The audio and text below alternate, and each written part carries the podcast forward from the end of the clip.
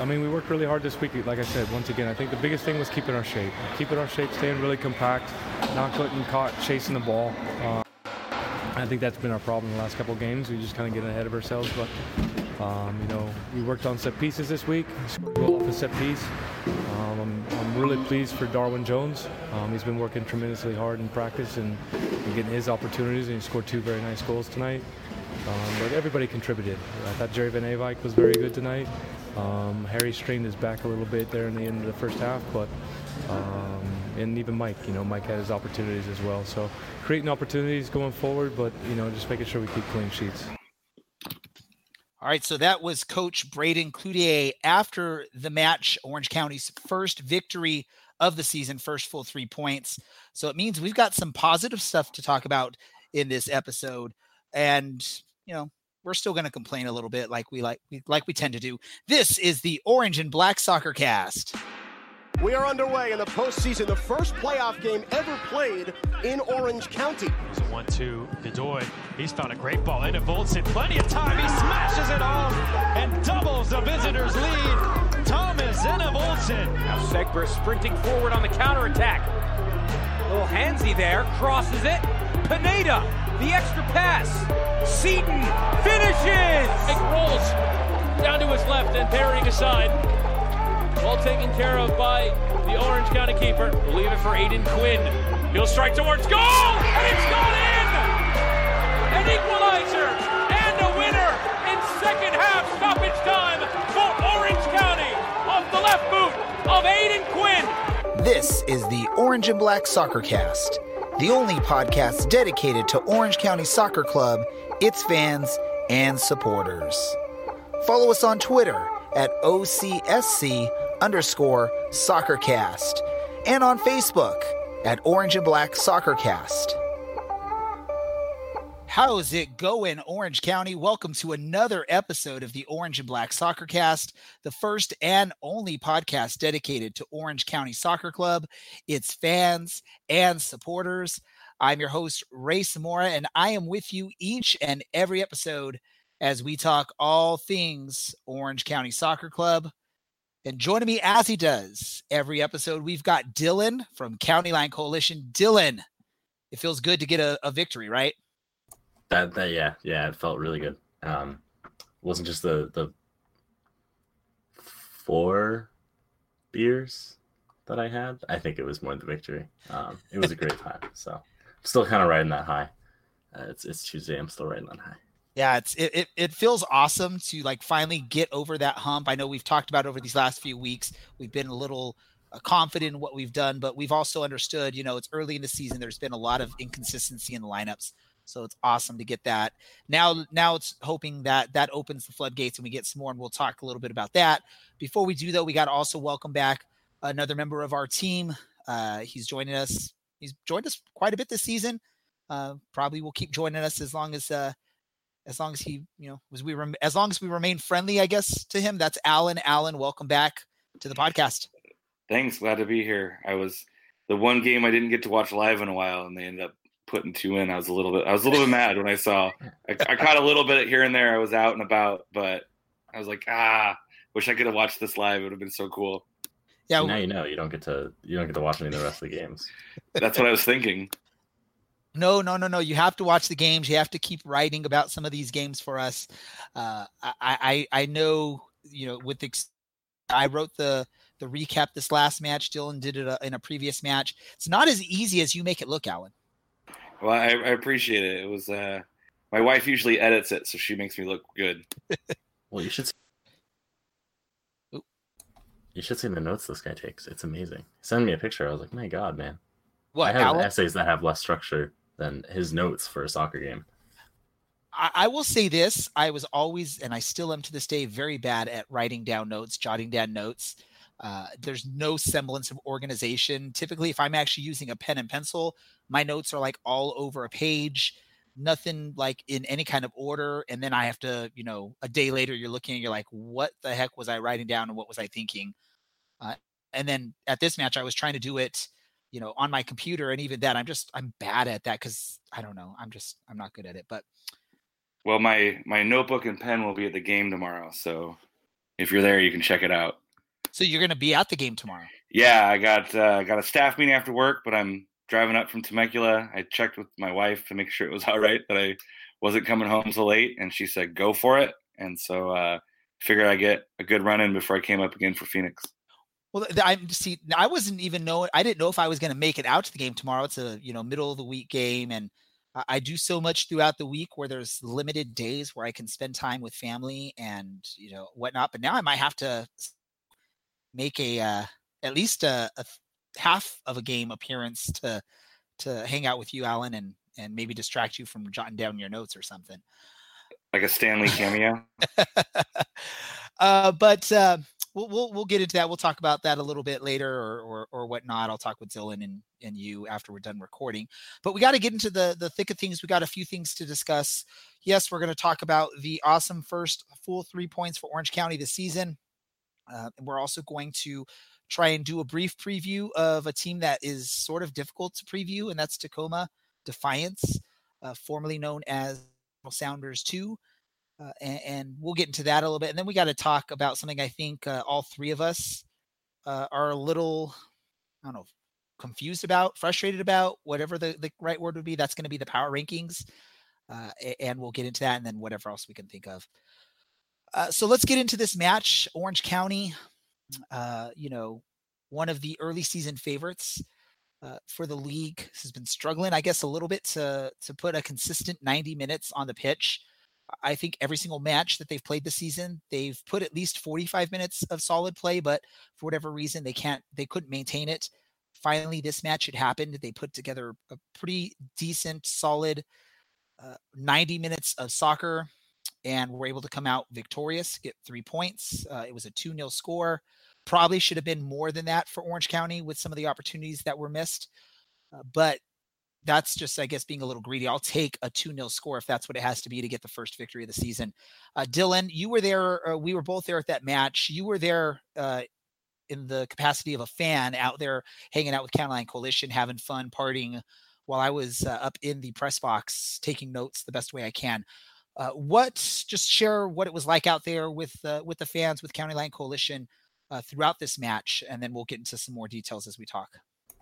I mean, it's always a party, and I think everyone was in a pretty good mood and, and looking forward to this game. And then, I mean, once Darwin put the first goal in, then I was, I think, a big weight off of our shoulders, and the way that we were playing was really positive and, and really comfortable, and it really fits the identity that the club's been, I guess, going after the last year um, and so I think we were all pretty pretty pleased with what was going on. And then Darwin scored that brace, and then it was just like full on like let's party, let's enjoy this. Um, there's no way these guys are going to come back, so we were just living it up. Um, heckled one of the uh, switchbacks, center backs, because he kept losing his shin guard, and uh, Vinicius and Darwin Jones basically ended that guy's career. It was it was a swell time. Let's put it that way. Um, but it was nice. I think everyone was was really pleased that we'd won. I think it was a big weight off of everyone's shoulders in the stadium. I mean, players, staff, and and fans alike. No, definitely, uh, and I, I, like how you talk about uh, you know Darwin Jones, Vinicius, like ending the the dude's career. Uh, they both looked amazing out there. They they look like they were playing with with whoever was trying to defend them uh, at times. Uh, which I think for Darwin, we come to expect that out of him. He's probably one of the more skilled dribblers and definitely probably the quickest player out there on the on the pitch for Orange County. Uh, Vinicius is more of a wild card. Really don't know what to expect out of him coming what out of the Brazilian league or, or wherever he came from before this. Uh, not much really to see uh, to get prepared for it. And he looked pretty impressive in the limited time he was out there. Uh, at least looked like he was, you know, willing to just go go all out out there and not just, you know, take 10 minutes of just trotting around the field a little bit. Uh, Alan, you watched the, the, the replay on ESPN Plus, so you got to maybe see a little bit of a different view from what Dylan and I were seeing. Uh, what uh, what did you see in that match? What did you like? Uh, just share your thoughts on how that match went uh, from a uh, broadcast standpoint. Um, I thought, well, if we've been, you talked about one half good, one half bad. Well, I figured they had two bad halves against uh, what was that, El Paso. So this is the other two halves in response to that bad, those two bad halves. Um, I thought both halves they looked great. Um, possession ended up being in, uh, yeah, in, in Colorado's favor. But I think a lot of that was there's there's a comment that the person counted one of the broadcasters counted seven sideways passes between the defenders, like it was just like back and forth. So a lot of that possession was just like Colorado defenders trying to figure out where to put the ball. I wrote DJ's name down a lot as far as good plays. Forster was in there. Alston had a couple of really great shot chances. And I do want to point out in the 71st minute, I wrote, great tackle from Hume. He actually looked kind of fast. So I was like, dang, it was like beautiful tackle. And then uh, I think I wrote him down again where he came up. There was another play not too long later where he came up and like he was well past the halfway line, uh, putting the ball back into the offensive third. Um, I thought that some of the issues didn't show up, whether Colorado didn't exploit them or things just kind of worked nicer. But um, I think Darwin Jones definitely looked a lot more comfortable on the wing than he did as a striker. Um, I think that that helped a lot of that play too. Uh, but um, yeah, DJ's name is down all over the place as far as just great runs, great crosses. I mean, someone runs back post a couple times, it's like 4 0. You know, if there's another, you just, I can't, like, I'm scrolling through tons of notes about great balls through, really close, great save by Colorado. So I, they just looked really dangerous. It was like, this is the Orange County that I watched last year that I fell in love with. And if I can recall, I think Darwin Jones hit another goalpost in this match. Um, maybe not. I don't know. I, I maybe I'm just expecting it now. um, I saw 81st two great moves puts into the side netting. I yeah, like he there were there was one move where he just totally juked the defender. The defender fall down. I think that's what Dylan was. That would have been yeah. yeah, the, the center back from the He oh man, he was having was a very rough last five minutes of his night. It was hilarious. Well, especially when you had Vinicius out there with Darwin Jones, it totally just I mean, it's pick your poison. Which one do you want to have to defend? Both of those guys were were just like little tornadoes out there on the on, on the soccer field. Uh, and, and what about Vinicius? I mean, what are your thoughts, both of you, on on his home debut? I knew he made his uh, debut with the club in El Paso, but for the limited time he was out there, he looked like he was out there to to be noticed and to say, "Hey, you know, I need playing time out there. This is uh, you got to use me. What are your thoughts, Dylan? I mean, the kid is is good, um, and he's really young, which is kind of terrifying. That I mean, like it, it makes me feel terrible because I'm a couple years older than he is, and and he's doing these things with his life, and I'm I'm not. So, but so then how should I feel? So fast. I mean, honestly, he closed down anytime the switchbacks got the ball um, especially as they were trying to to get something started from the back. They try and build out. Um, I forget who was on last week, but he said they always try and build out from the back, and we saw them trying to do that towards the end of the game. And Vinicius was always there closing down, and then even a back pass to the keeper, he got a tackle in. It was the kid is lightning quick. So if we're looking for a quick break, or we're we're changing the way that we're we're playing midway through a game, he's going to be an awesome awesome. Um, He's going to be addition. a burst of energy out there that that any, I think any club would be excited to see. And I'm a huge fan of a high press, and I don't think you can get much more of a high press than what he was putting on uh, Colorado for the the last what 15 minutes of that match. Yeah, so I'm excited to see like what he does with the ball at his feet in that prep, like with some actual possession and the the stuff he can do in front of goal. Um, I I think he made really... one really I think he made one really good move out there right in front of you guys at some point in the match, if I can recall. Indeed, he did against uh, Chris Reeves from the Switchbacks. We're gonna say that name a lot, right? It was. Oh. The kid is really good, so I'm excited, and I know the coaching staff looks really highly upon him. So, um, you know, and he seems to like everyone. And, he's got a good personality. yeah, I mean, the kid apparently uh, can't speak any English, but uh, he knows yeah or something like that, or hey. He knows or, yeah. We yeah, right. And, he said it like um, 13 times while me, you, and Cameron were hanging out in the tunnel there. It was pretty. Yeah, and he'll he'll butcher a, a, high five and then come back to to make amends for it. So yeah, he seems fun. He seems to be really enjoying his time, and if he's doing that, uh, he's gonna he's going to destroy some defenses this year. I'm excited for him. What about you, Alan? Uh, again, you watched it from a totally different angle from what D- Dylan and I were seeing. Uh, what did you see out of this this young Brazilian that impressed you, uh, and what maybe you're looking forward to seeing from more uh, of him this season? Uh, he like I have a like a question mark about that running down the goalie because it was like so fast. I was like, was that 13? Does they see that 13? Like I literally wrote question mark because I was like, it happened so fast, and he was like booking it toward that goalie because usually it's like token, I'm gonna run down the goalie. Like no, he was on a mission, like almost like put that in, like couple more inches. I think you can get a deflection back toward goal. Um, he kind of reminded me of the spark that uh, was Darwin Jones in the first game when he came on and kind of like sparked the offense.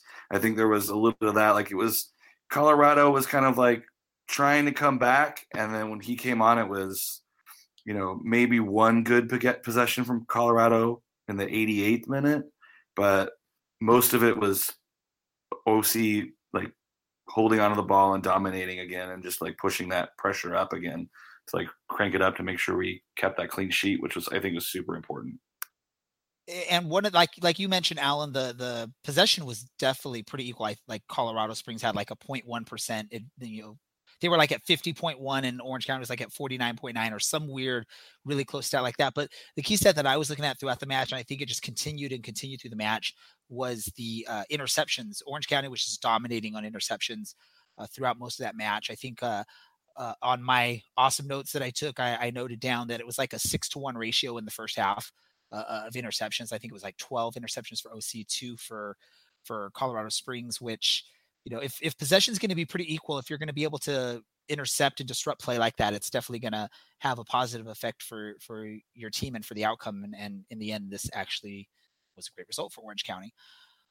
Uh, another you know home debut uh, home debut that we saw on the pitch was our newest goalkeeper uh, Patrick McLean. Uh, made his debut, had a couple of key solid saves. Show uh, he showed that he wasn't scared to get out there and and you know ha- possibly get into some contact with with some of the the players out there and risk you know potentially getting kicked or something like that. So it was awesome to see. I got a chance to speak with him at the after the match so let's hear what he had to say and then we'll discuss a little bit more about him. All right so patrick uh, made your home debut with orange county uh, tonight. What was it uh, like for you out there in front of the home uh, fans? Uh, it was it was awesome to be here on this surface. Um, the guys in front of me did a really good job of making my life pretty easy tonight. I, I, give all the credit to our back four and our, you know, our center mids for keeping things really tight. So uh, there was a couple key saves, one on each side of the field there, where there was some good contact out there. So shows you're not scared to get in there and get in the mix, and you know you know you're going to be possibly getting kicked or something like that when you're doing that. Uh, can you just uh, run it by like our, our, fans what it's like to be in there when you have uh, I mean, shoes I, coming at you and body parts coming at you? Honestly, I, have been doing this for such a long time that I don't even notice that part of it. I just see the ball, and I know that's what I have to. That's what I have to get. And you know, if you if you take contact in a way, you just hope that you're you're strong enough to withstand whatever whatever they throw at you. So perfect. Thank you so much, Sorry. All right, so that was uh, the new goalkeeper for Orange County, Patrick McLean, after the match. Uh, again, a couple of key saves, one on each side of the, the the field where he was just getting into there with you know shoes coming at him, cleats coming at him, whatnot. Uh, one of them was you know on your guys uh, on County Line Coalition side of the the field there. Uh, Dylan, do you remember uh, any of those plays at all when you saw that, or? Well, the first half I was actually on the near side of the field, the camera side of the field. Okay. Um, so uh, you know, I was I was getting around um on the, on the field. That is. Oh, that sounds so bad. Oh god. Um, uh. I was no like. There's no way I can come back from this. I will just just uh, You're just gonna resign myself to that at this point. but I mean, he's obviously really good. He spent a good amount of time in the MLS. I, I know uh, some injuries derailed um, what probably would have been a good good opportunity for him last year. But I mean, he's really good, and at this level, I think the experience goes a really long way. Um, and he's kind of, I mean, maybe he's towards the later end of his prime as a goalkeeper. He's not super old yet, so he's still athletic. His positioning is really good, and, and like he said, he's, I mean, he's so experienced at this point that he, he seems really confident about what he. There's no there's no second guessing any of his actions. So he didn't get tested a lot in this game compared to El Paso. which was great. I mean, that's a, that's always a big positive, um, especially in front of the, I think the fifth consecutively different back line that we've put out this season. Um, but he looked just fine. Uh, he also talks like a surfer, which I think is just hilarious. So yeah, it's one of the reasons he decided to come to Orange County. So cowboy. uh, Alan, what about you? You got to again. You, I keep saying it. You saw a different view of what we saw. You probably got to see a little bit uh, more detail of what I'm talking about with some of those really, uh, uh you know, in traffic saves that uh, were very, very key in keeping Orange County uh, on top in this match. what are your thoughts on what you saw from from McLean? Yeah, I have uh, 72nd minute big save for McLean. Uh, there were three shots on target. I think that last one was kind of the biggest one to kind of keep the clean sheet going. Um, you know that that goal goes in in the 72nd minute, and then all of a sudden you start going, "Oh, is this happening again?" Like you know, are we, are we going to give up another like goal? Or it's going to be a draw again? Because you know, say that the two goal lead is the most dangerous, right?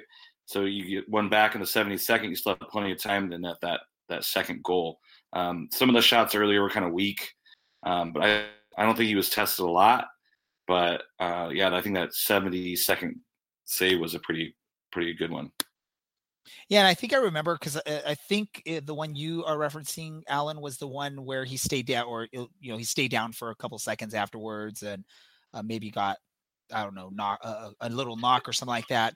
Yeah, it looked like it was it hit his hand and like like it was like right off of his hand. So it was one of those like stingers where your hand just like you, that's I mean, it was a, basically a palm save, like no arm, like just hand. I think it kind of shook him a little bit, and then he landed on the ball and was just kind of like, yeah, that one. We're just kind of hanging on to it. And that quick reaction, like you said, like he he he knocked the ball down and just pounced on it really quickly. That's really key when you're looking at uh, what makes what makes a a goalkeeper stand out from other the ability to to make those quick reactions. Uh, you're not always uh, actually most of the time you're not going to catch the ball. It's going to be some sort of parry or knockdown, and it's how quickly you can get back into position or you can pounce on that ball uh, to help stop or uh, you know reduce the number of opportunities that the other team has, uh, and that was key in this match, and we saw that uh, from McLean out there. Um, what else about this match do we have to discuss? I don't know, Dylan. Uh, is there anything else you can think Walker of? Walker freaking Hume, man. so I mean, Leonardo shows up. Hugo Arellano gets loaned down from the Galaxy. Walker Hume sits on the bench. Uh, at least I started to think, are we going to do this thing to him again? Similar, similar as last season, right? Yeah. Yeah, I was thinking, no, come on, this guy is so good. You brought him back for a reason, and um, I don't know if someone on the coaching staff told him um, go out and prove yourself or if he realized this was his chance to to fight his spot back but my god he was all over the place shutting everything down pressuring guys right and left uh, one of the closer chances that the switchbacks had Hume was right there shutting down the angle he, god he had such an amazing game i mean he's not going to be the man of the match because he didn't get an assist he didn't get a goal stuff like that. But I mean, his his like 52 pace on FIFA or whatever it was, he used every. that? It's not even that, is it? He's got the plus 10 or whatever it is on that right now. That the training sessions went really well. He was incredible this week, and I think it's well worth a couple minutes of our time to to to uh, to praise him for that. Well, what's even more remarkable with with his performance out there is, uh, I believe he was playing on the same side as uh, Owasso Contour, uh, who probably had his worst performance of the early season. Uh, so there was multiple times where Hume had to basically save the day for a mistake that Contour made out there, whether it was a lazy touch or a lazy pass or a poor header or just being out of position and Walker Hume having to run down a quick player for the other team. And and every time he was called upon on that, he definitely saved the day for the defense And he was loud back there too. Um, you know, he was he was talking a lot uh, to Crisostomo and to Alston and to Leonardo and to and to Contour, which is and good. He was, yeah. I mean, he was a determined man on Saturday night, and it was it was really good to see. Not only that he was on the pitch, but that playing really really well. I think you kind of have to play him again. Oh yeah, definitely. If he's gonna have performances like this, there's no sense no sense at all in having him on the bench. He needs to be playing. Um, so I think at this point, one of the one of the spots might be his to lose, which is nice, I guess. I, I would like to take credit. Maybe he listened to that Tulsa podcast. he was like, "Oh, I got to step it up and prove that I, I got some I got some hustle in me." Like, hey, maybe you know, because like he was, I he was moving. He felt like he was moving faster and more, um, maybe like more direct, more. Um, that's what I'm looking for. Thoughtful in the what he was doing and more purposeful. Um, like he just felt like, hey, if I'm gonna go all out, and I'm like that tackle, like again, that tackle in the 71st minute was just beautiful. Like even the replay was just picture perfect placement, like like almost no contact with the Colorado player. Like just all ball came through clean. So there's like no injury, no like question if it was a foul or not. Just a beautiful full sprint in quotes tack and, and into that tackle was just a thing of beauty. Oh, it was it was awesome, and everyone knows Walker Hume's my favorite player on the team. He still is.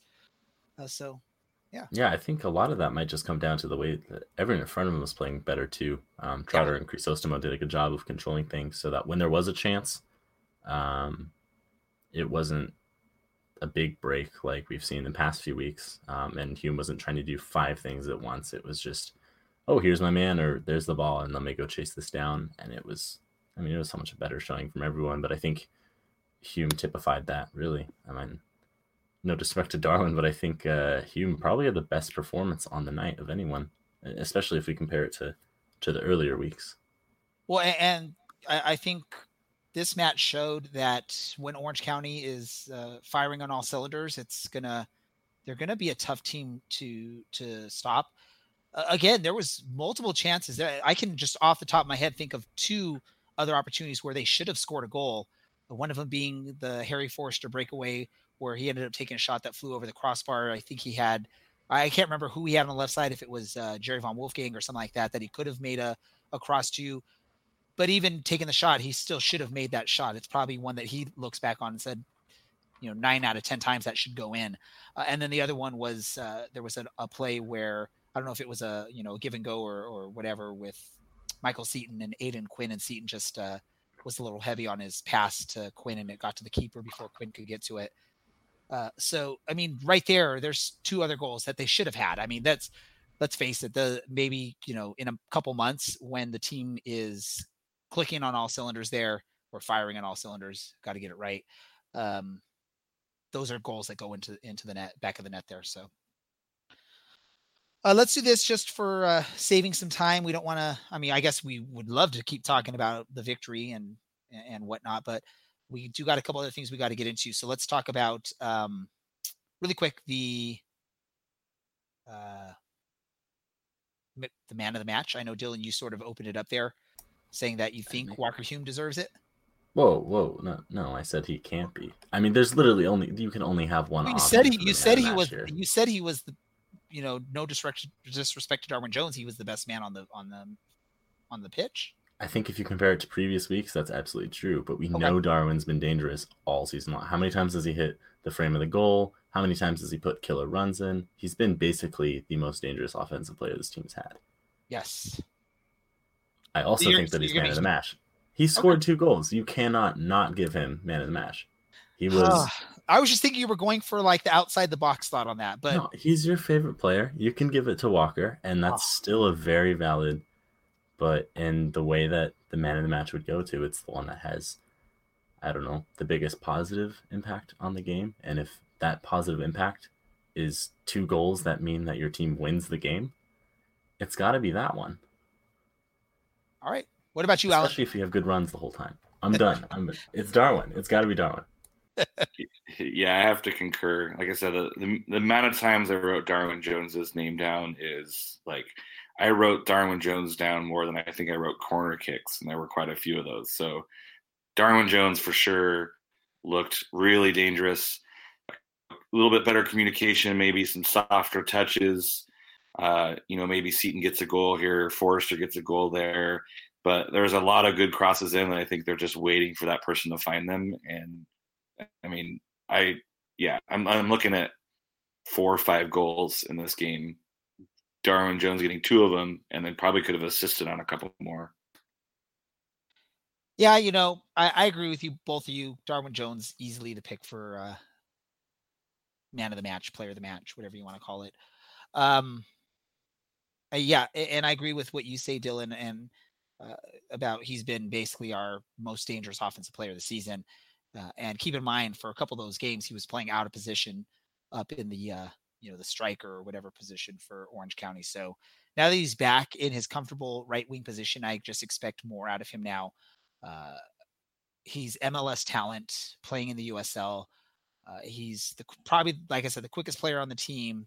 Uh, maybe Vinicius, uh, Vinicius is, takes that role now. I don't know, but I expect a, a, an awesome, amazing season from Darwin. Uh, he got half a season with the club last year, and now he he knows his role on this team, and I think it's going to be um, pretty awesome. Um, let's do this. Let's talk briefly about the team formerly known as Seattle Sounders 2. They're now known as Tacoma Defiance, although I think they are still officially a two team for Seattle Sounders. Correct. So um, let's get into this. Let's try and preview, uh, preview this match as best we can we know you can expect nothing out of what the roster is going to be from them because at any moment they can send down like six players from Seattle Sounders to play. So who knows what'll happen in this match? Maybe because it's actually happening in Orange County, there's less chance it happens because then they have to pay for those players to fly down. But um, I don't know. What are what are your thoughts, Dylan, on on this match? Is this a great opportunity for Orange County to to take another full three points? It is because tomorrow the Sounders, the first team, plays. So don't think we're going to see any of the first teamers coming down. Um, and and that's my hopeful thought is that none of the first teamers coming down. There's where are they playing? Seattle. I don't. I looked it up when I was texting Alan about this earlier yesterday. Um, no, I don't think we're going to see a lot of of the first team players come down. But yeah, they are still a two team. Um, and, and that kind of sucks. But they haven't been very good, if we're being honest. I mean, they had a really good game. Um, I guess you could say against Sac Republic, but they also had, I think, six first team players playing for them, including Will Bruin, who scored a goal. So I mean, uh, you know, um, when it's just the the two players sorry, the Defiance players, the like 14 year olds that are on that team, they have a tendency to get blown out, which they did against the Galaxy 3 0 and the Roughnecks 4 0. Um, and I think against the Roughnecks, I think it was two goals from um, Luis Lobo, the right back that no one ever marks on set pieces, who scores constantly. He's like leading the Golden Boot or something right now. So we have tall players on our team, and these guys apparently can't defend. So we should be fine. In any number of ways, we have multiple people that should be able to score goals against this team. And we have experience, and that is something this team doesn't have. And okay. pressing a bunch of teenagers, as we found out all last season, goes really well for the team that's pressing and not the not so well for the team that's fair. What do you think, Alan? Yeah, uh, Seattle is away in Colorado just to put that out there. Um, I know our listeners are definitely going to ask about that. Probably not. um, yeah, the that Sac Republic game was a little bit deceiving. Um, like Dylan pointed out, those guys are some of those guys have minutes, MLS minutes. Um, you know, they're reserve players or ben, even bench players that get into games. I think they were said they said there were like forty something minutes between the six of them in this MLS season alone. Um, and I do think Orange County's got a really good chance of, you know, putting, building on the momentum and putting up a crooked number, if you will, and, you know, fighting for another clean sheet. Um, I feel pretty good. Yeah. Um, I mean, I guess the only scary part is that this match is coming only what three days after their last match, so there's quite a possibility that there's going to be some rotation going on here, and that can disrupt the positive chemistry that happened this past weekend. Uh, but with knowing that there's an extended break after this, it's like 10 days until the next match. Maybe you don't have to focus so hard on the rotation and you can still keep some of those, maybe the, the more fit, uh, younger players on the roster can definitely uh, play a second match and just maybe try and rotate just a few players into that to try and help keep that chemistry uh, and the the cohesiveness of the team going. Yeah, outside of that Sac Republic 2 1 victory, they scored one goal against Rio Grande Valley, none against Los Dos, none against Roughnecks, and only one against New Mexico United. Um, and that was a home match. Uh, their only away match was 4 0 against Tulsa. So um, I would I would like our chances to not give up a goal, which gives you a really good chance of winning if you don't give up goals. I think that's the rumor. Um, so I do think we might have a few tired legs, but I think if you get a little bit of rotation, maybe sub a guy in a little bit sooner than you did. Uh, we got a couple burners on there that played, you know, 20 minutes that you might be able to start. Um, and, you know, I think, you know, you just play hard. And I think when the first goal goes in, I think it gives them a boost of energy to, to close it out. And of course, I'd, I'd love to hear like maybe an expert opinion on this team, but uh, they're one of those. They're one of those teams that it's hard to find anything, any kind of media coverage, podcast, or whatnot. I think I tried last season, like for like three straight days, to find someone that covers Seattle Sounders too. Now Tacoma Defiance, and just, I mean, it just went nowhere. So I this year I didn't even try this this episode. I didn't even try to find someone to come on and talk about them. So basically, what we've seen so far and the information you guys have provided is pretty much all we have to to go with. Um, what do you think, gentlemen? Do we do we want to do a prediction for the match? Why not? Why, why, not? why wouldn't we, Ray? I don't know. Maybe we always do. It seems like we're all confident that they're going to Orange County is going to be victorious, but let's let's go through it anyways.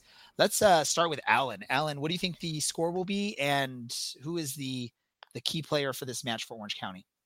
Um, I think it is going to be 2 0, and I think uh, Seaton finally gets his legs underneath him and, and puts one in, and uh, and probably maybe like the first one to kind of set the tone, and you know maybe Forrester or Van Wolfgang can get one in as well a little bit later in the match.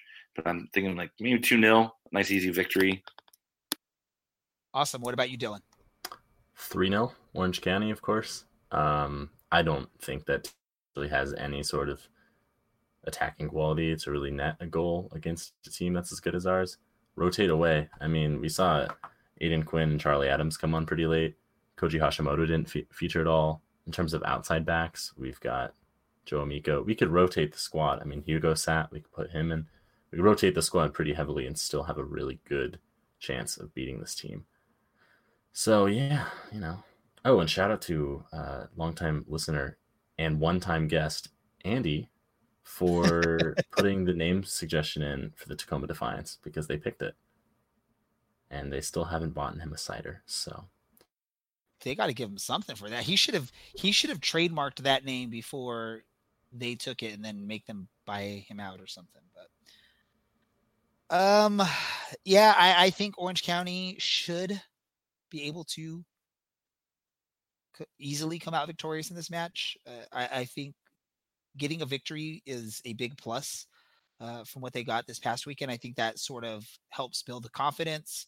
We're starting to see a little bit more of a, a set game plan with certain players that are in certain positions, and it looks like Coach Braden Cloutier is figuring out who's going to be his starting eleven for most of the season. You know, rotating here and there. Uh, I'm going to go with your prediction, Dylan. I'm going to say 3 0, 3 0 uh, for Orange County. And I think Michael Seaton's going to be the, the star of the show for Orange County in this one. Uh, and maybe it'll be his turn for a, a brace now, now that Darwin got his. So we have that.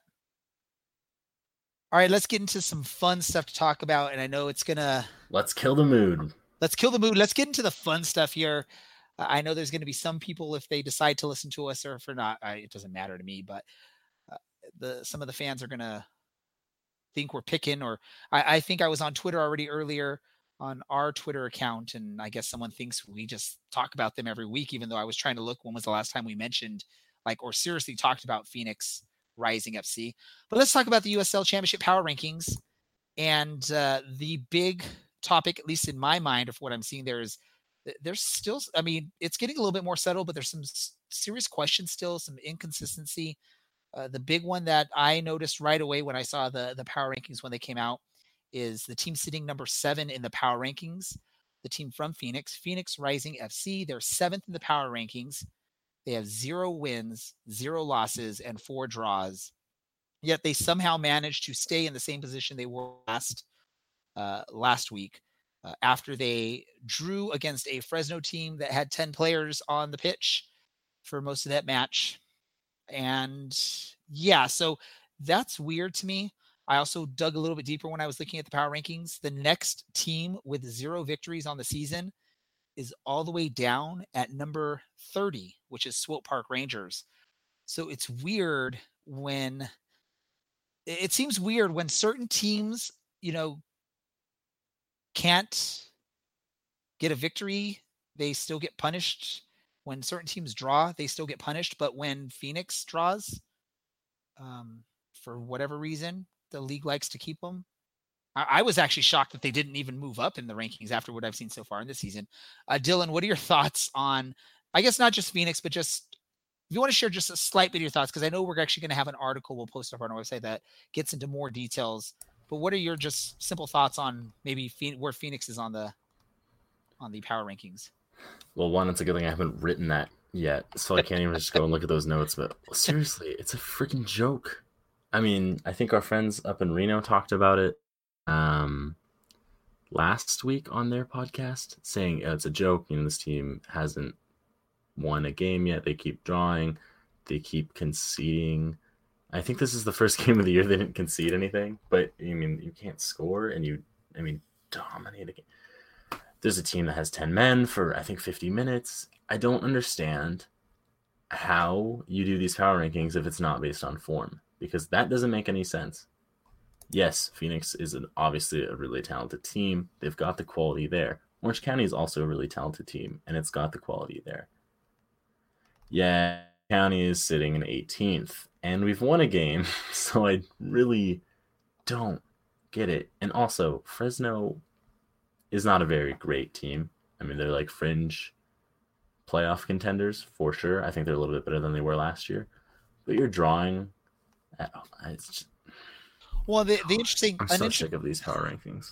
An interesting thing because I'm looking at Fresno right now in the power rankings you know, the comment for them is they got a point despite being down 10 men, yet they didn't move up or down either in the power rankings, which, okay, I, I guess I sort of get that. But you're giving them this compliment that they still drew a match even though they were down to 10 men in the match. That maybe when you're writing it like that, as opposed to, I think, what does Phoenix's say? It says something about they are no side until Rising had recorded four consecutive draws to start a rate. It's like it's a positive thing that you can't stop that they, conceding that they set stop conceding record, and you can't score. They set a record basically for not winning a match and only drawing matches. That seems a little weird. And then, yeah, the fact that they stayed at number seven. And yes, Phoenix fans, if any of you are listening to this, feel free to bash us on Twitter. I think most of the league will agree with what us on this. Call me when you have a win, Phoenix fans. Well, I mean, the the the go to thing is we like to talk about them every week. So well, uh, but to be Alan, fair, to be to be fair, they are all they are undefeated. That is true. that is true. No, I I mean I don't want to spoil a lot of my. I literally wrote a rant for this week's power rankings, so I will leave some of that to the article. But yeah, the fact that they're at home on a, against a Fresno team.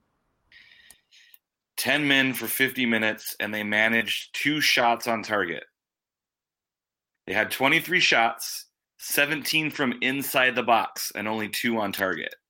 Like there's definitely some problems there. And for me, power rankings are who is good right now, not like who's got the best roster or who's going to make the playoffs. It's who is hot and who is like tearing up the league right now. That's why I was super confused that Tulsa dropped 12 to 24.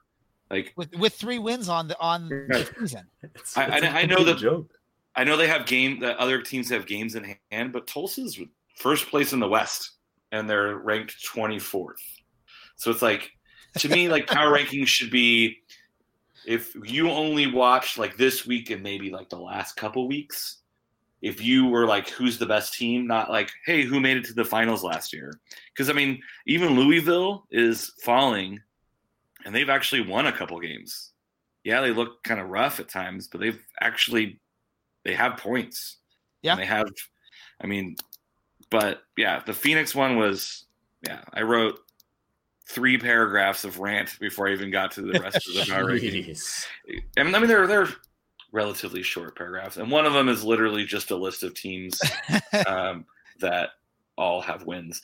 Um, so, yeah, that was. I opened it up expecting to see Phoenix fall pretty significantly, at least like a spot, maybe, maybe significantly, at least a spot. right. The way like Wade's been going a one spot down would be a significant drop for Phoenix, but yeah, it was and I get that it's early and it's hard to put some of these middle of the table teams, but Phoenix, come on.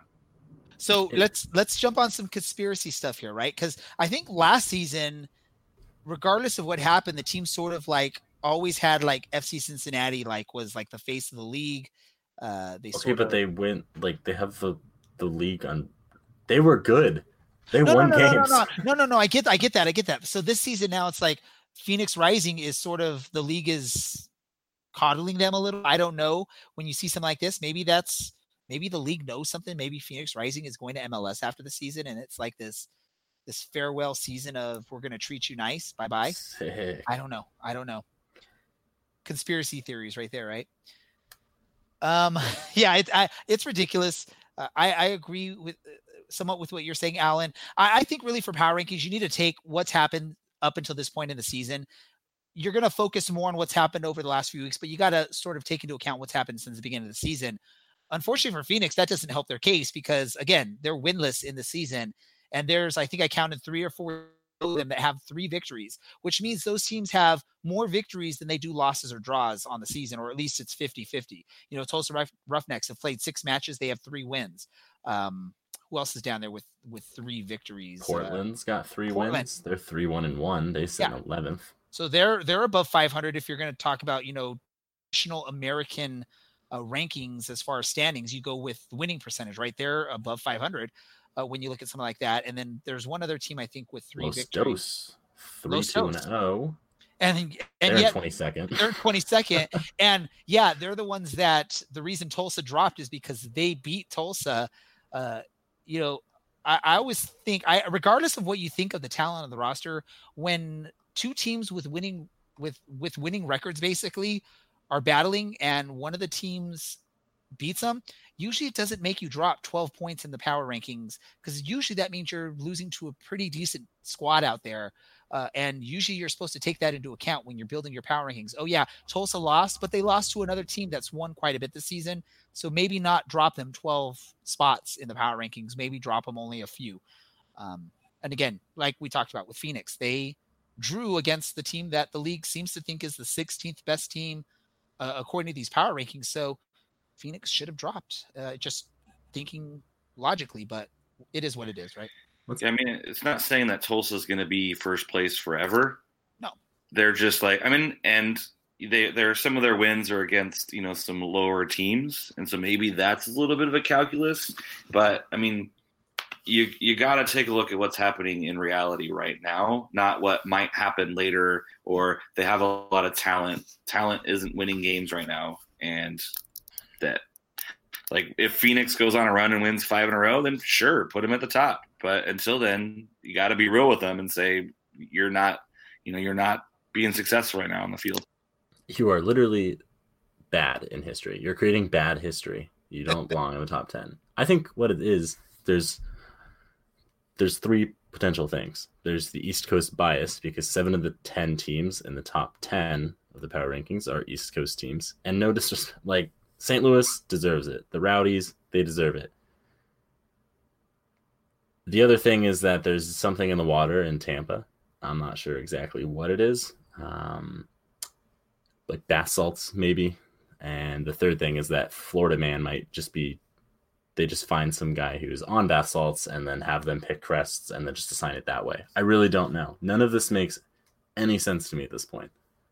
No, it doesn't.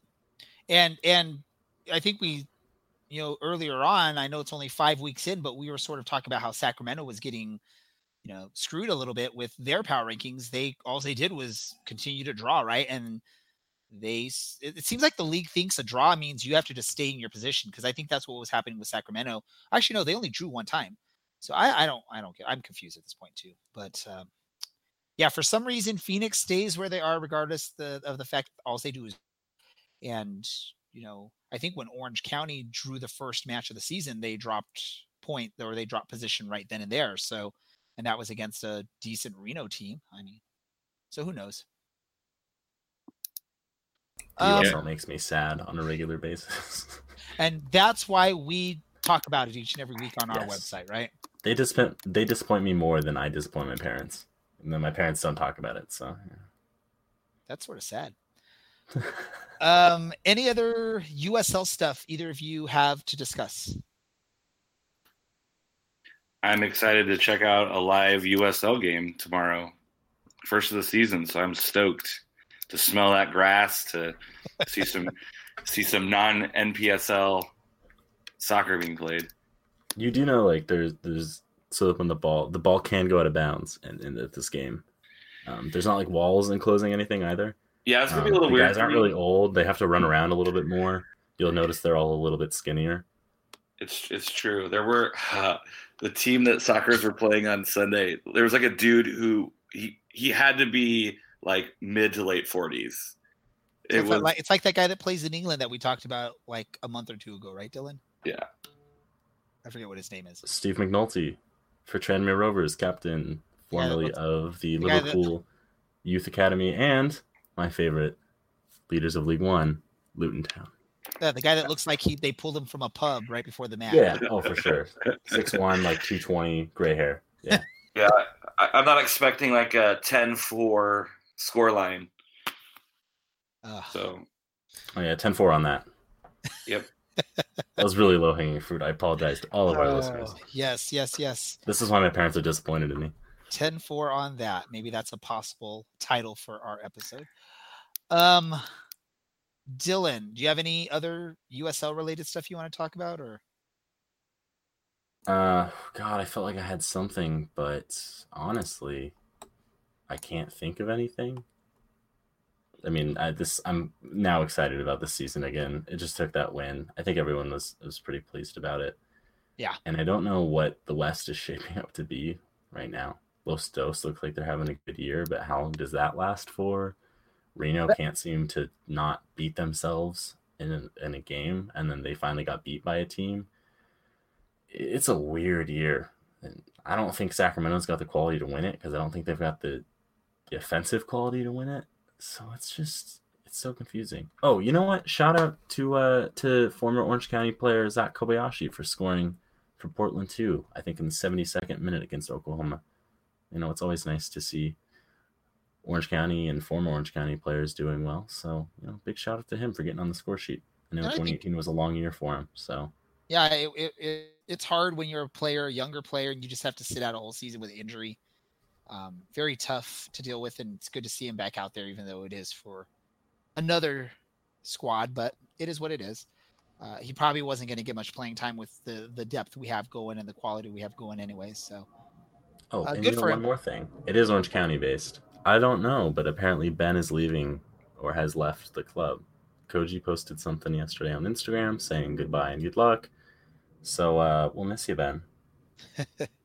I'll never be able to heckle our team operations coordinator again because no one know who they are. All right, let's do this. Let's get into our random thoughts of the episode. Uh, who who wants? Who should we go with first? Let's go Alan. with let's go with Alan first. Oh, random thoughts. Um, just finished Red Dead Redemption Two.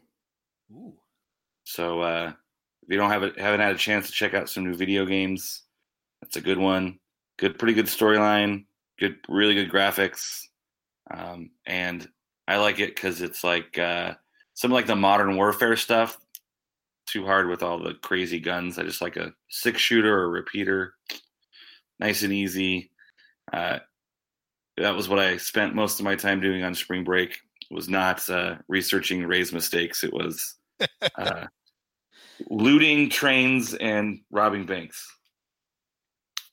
It's one of those games that I'm waiting for it to go on sale to purchase. Oh yeah, yeah, yeah. I, I it was a gift.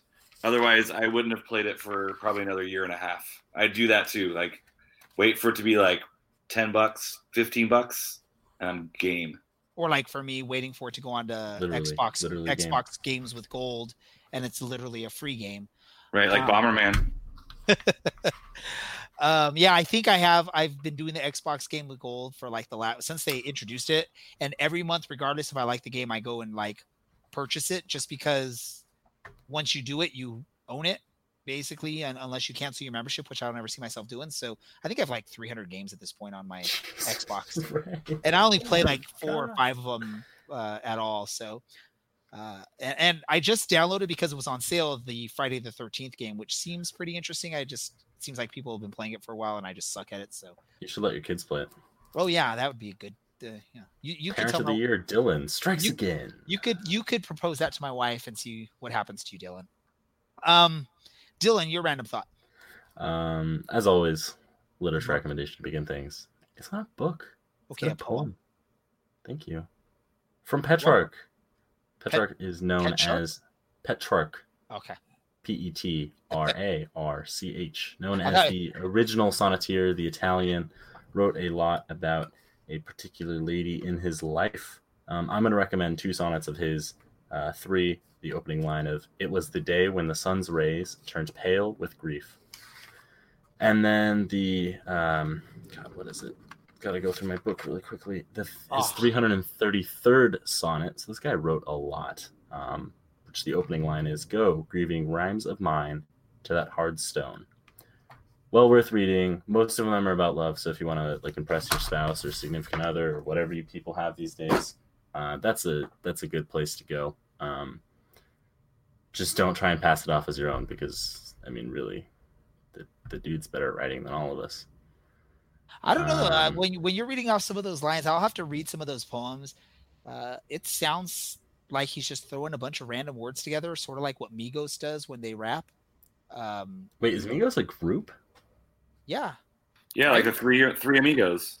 yeah, something like that. Yeah, and they just, they That just, makes like- so much sense. I swear they go in and they just you know get pieces of paper, write you know down a hundred words, put them in a bowl, pick out the words, and somehow get those to go together into their rap. That sounds like what your poem was. So maybe he's the original member of Migos. That doesn't make any sense. So, so, so Ray, Yo, I just want you to Google Yo. are you gonna tell drop- me to Google? Okay, wh- drop splash banana. That's Lily Singh, right? Y- yes, Th- that's awesome. like that is the, best perfect video ever. Yeah, perfect explanation of how to write a Migos song. That I just saw that the other day. uh, we're on the same page. there, Then Dylan has no idea what we're talking about because he doesn't have Facebook. So you probably found it on Facebook, right? Um, Twitter, Okay, Facebook, one of the two. one of those two. Yeah. my other recommendation for this week is a movie from the 1970s with Chris Christopherson as lead role. It's called Convoy, a song by country western trucker artist C.W. McCall. It- yes, Alan, it's in color. It was the 70s. Um, it, it's a really good movie. It's really campy. It's really funny. It's well worth the watch, and there's a wonderful um, continuation through the whole whole movie of that song. Um, it's just it's so good. It's very funny. Uh, ten out of ten. Would recommend. Oh, Dylan, what's the name of this movie? Convoy. Just put Chris Christopherson Convoy. Okay, I'm I'm looking up some information here really quick on In the dark of the moon on the sixth of June, and it came right. with Holland logs. So, really quick- Ron and a Jimmy Holland hog. Shh. So Dylan says this is an amazing movie, right? Yeah, Rotten Tomatoes they give a 42% for that movie. So now we know what Dylan's movie thoughts are. Um, I don't watch movies a lot, but when I do, I make sure that they're really campy dude, I'm generally looking, all old. I'm looking at like I don't know if like the poster art for this, and it looks like one of those like romance novels that that women read uh, late at night when their their men are out doing whatever their men are doing. I bet men read those books too, Ray. That is Probably. very, very close-minded Oh my gosh! Oh my gosh! Okay, okay. Disappointed.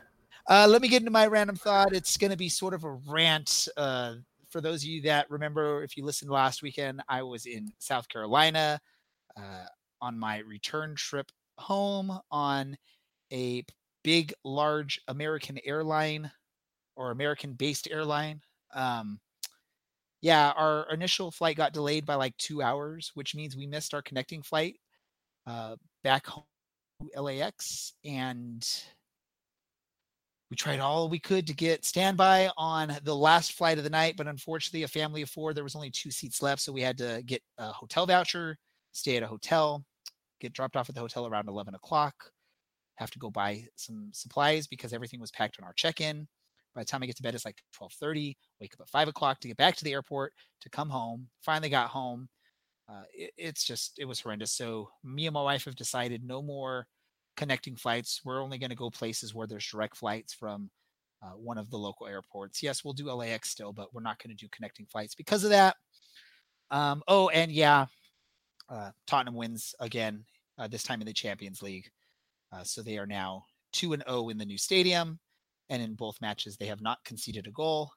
So yes, now they're ready to lose to already re- relegated Huddersfield on the weekend. So let's be real. But honestly, kudos because City can suck it. Dude, I'll take the loss if they can win the Champions League. I don't mind what happens because you know if they win the Champions League, they automatically qualify next season, regardless of where they finish in the Premier League. So that's awesome. Um, can you guys beat City in the league though? Because that would be helpful. Why are you cracking up? they no. still could technically. Um, and, and anything's possible with this new amazing beautiful stadium. Uh, they did a tifo at the match uh, while the champions league song was going on. Pretty much i don't know if anyone's seen what the new stadium looks like. They have one of the goal lines it's just single tier seating all the way up. I you know sort of like what they have at Borussia Dortmund. Um, and they did a tifo where everyone in every seat got a you know thing to hold up you know either white or blue and in the end it's it spelled out their their motto or or whatever it is to dare is to do or something like that. So ray do you ever look at the chat sorry do you ever look at the chat while we're doing this podcast? Every once in a while but it oh, distracts you me. should really look at it more. Oh my gosh. Why what, what's going on now? Well you start to mention spurs and then he talks about the tifo. So alan sneaks in a anti-nashville comment with the was it printed? Then he sneaks in a anti-tottenham new White Hart Lane comment with the it looks like a toilet, and then I ask if the tifo is a massive painting of the cheese room or printing. I mean, either or apparently, because tifo doesn't mean anything anymore. Whatever. Long live the cheese room, apparently. Whatever. That is sad that the cheese room is not going to be there. You know um, what's not sad? Luton, seven points clear, top of League One, double promotions about to be guaranteed. You know um, what else? You know what else is a little exciting is our friends over there, AFC Wimbledon. After we spoke with them, I think we gave them some good luck or something because they've been on a roll. I think they're now out of relegation zone right now. They are in 22nd. Which, what's relegation zone? I don't know. 20 bottom three? No, bottom bottom three. So they are still there, but they are close. They are okay, very so close. I think before that, I think they played a match like today or yesterday. Or it's on goal difference right now, and yeah. um, they've won three of their last five. The team that's ahead of them right now has lost four of the last five. The team in front of them, that, yep has lost five the last five. So uh, go on, you Wombles or whatever. But more importantly, come on, you Hatters. mm, seven points clear. We go. All right, let's end this because we're just starting to talk about random stuff here. It's just um, the English football podcast at this point. Yeah, let's do this. Uh, before we end this, though, I want to remind everyone we are part of Beautiful Game Network. BGN.FM is where you can find our podcast along with many other wonderful podcasts that uh, cater to the soccer fan that loves soccer and only wants to hear soccer podcasts. That's where you can go for that. They have MLS podcasts, USL podcasts, and also World Soccer podcast, all part of that wonderful uh, network of podcasts. Again, bgn.fm, or you can find their Twitter at the BGN F- or at BGNFM, I think it is. I can't remember now. Dylan, yes. correct me. Yes, you're right. What is it? At BGMFM. All right, perfect. And um, what else? Oh yeah, um, Alan, remind our listeners where they can follow you on social media. A Underwood 48. Do- on okay, the hold on. Do not go to BGN FM. Do not go to No. BGN FM. It's the BGN FM. Okay. Do not go to BGN FM. It is the BGN FM. Cannot stress it enough that you should not go. do not go. I gotta look at this to now. I gotta see what this is. Your wife is not going to be pleased if you look at BGN. I didn't see anything bad. Do not go to BGN. Is there even? Do are, not you- look that up at work. If you're if you're at work, do not look that up. are you talking about on Twitter or like on? Yeah, web- on Twitter. Do not go on Twitter and look up BGN FM. Nothing weird comes up for me, so that's weird. Um, go for it, Alan. Where can our listeners? A Underwood 48 at on the Twitter machines. Uh, and that's pretty much the best place. Facebook's private, so don't even try. Okay, uh, Dylan. Sure, where our listeners should go on Twitter for you. Yeah, um, you cannot find me at BGNFM on Twitter. You can find me on Twitter and Reddit at OCSC underscore Dylan. Um, and I think I've been doing a decent job of updating the um, the podcast Instagram lately, and also you could find our um, our our team's subreddit on Reddit at reddit.com slash r slash Orange County SC. So have at it. Uh, you can find me on Twitter at DJ Ray Samora. You can find the uh, podcast Twitter at OCSC underscore soccercast. Find us on Facebook. Go to our website, orangeandblacksoccercast.com or OCSCpodcast.com. Uh, for all of you listeners that have been listening to us for day one, so or since day one, thanks for doing so and continue to do so. Uh, we definitely enjoy that part of uh, doing this, I guess. And for those of you listening for the first time, uh, go back and listen to some old episodes. Give us some some listens and enjoy what we have to time. Um, that's going to end things up for Dylan. For Alan, I am Ray, and we are out.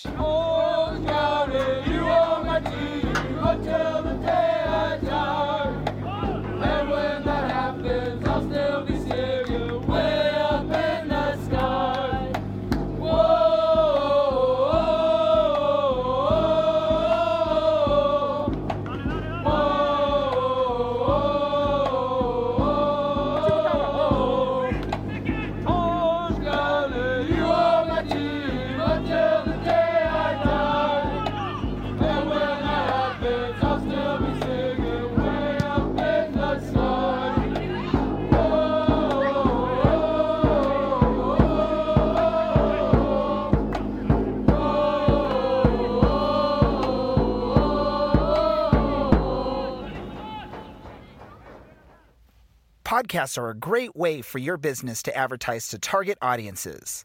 And the Orange and Black Soccer Cast is looking for advertisers like you.